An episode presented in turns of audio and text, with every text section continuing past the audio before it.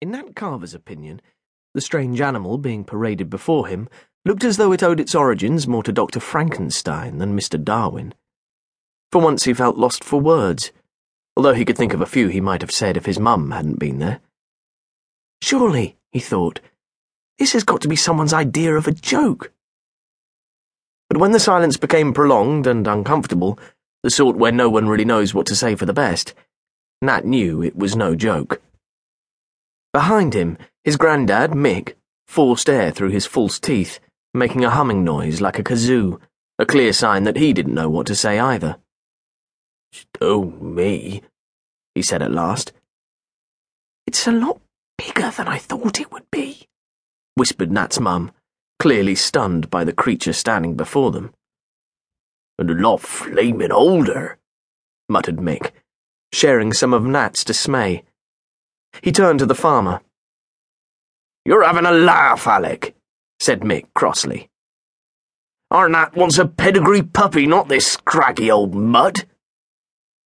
Despite the wasted journey, Nat thought it had been worth it just to meet this miserable old farmer. Alec Tate had enormous, ill fitting false teeth and the type of lugubrious face Nat normally associated with a bloodhound or getting your face squashed in the doors of a lift. Nat's mum, Jude, watched nervously from the safety of the barn door in case the animal made any sudden move towards her. It kept blinking as though it wasn't used to the sunlight and plonked its hindquarters down on the dusty ground, quietly ignoring its visitors. When it opened its vast mouth to yawn, Nat and his grandfather hastily stepped backwards. They stared in fascination as the top of the dog's head appeared to become detached from the bottom half, revealing rows of sharp white teeth. Then it made a loud noise like a supersonic jet taking off. Despite his initial disappointment, Nat found himself grinning. Fed up with waiting for Tate to answer him, Mick tried again, hoping to lighten the awkward moment.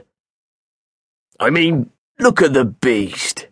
It's so big our Nat could ride the beggar home. Might not look much at the moment, said Mr. Tate. He's going through an adolescent phase. Looks a bit out of proportion. You're so not kidding, Nat agreed silently. Sensing his audience wasn't impressed, Alec Tate's bloodhound face reddened. His eyes flickered shiftily, as if he was trying to think of something to say to make the dog appear more attractive.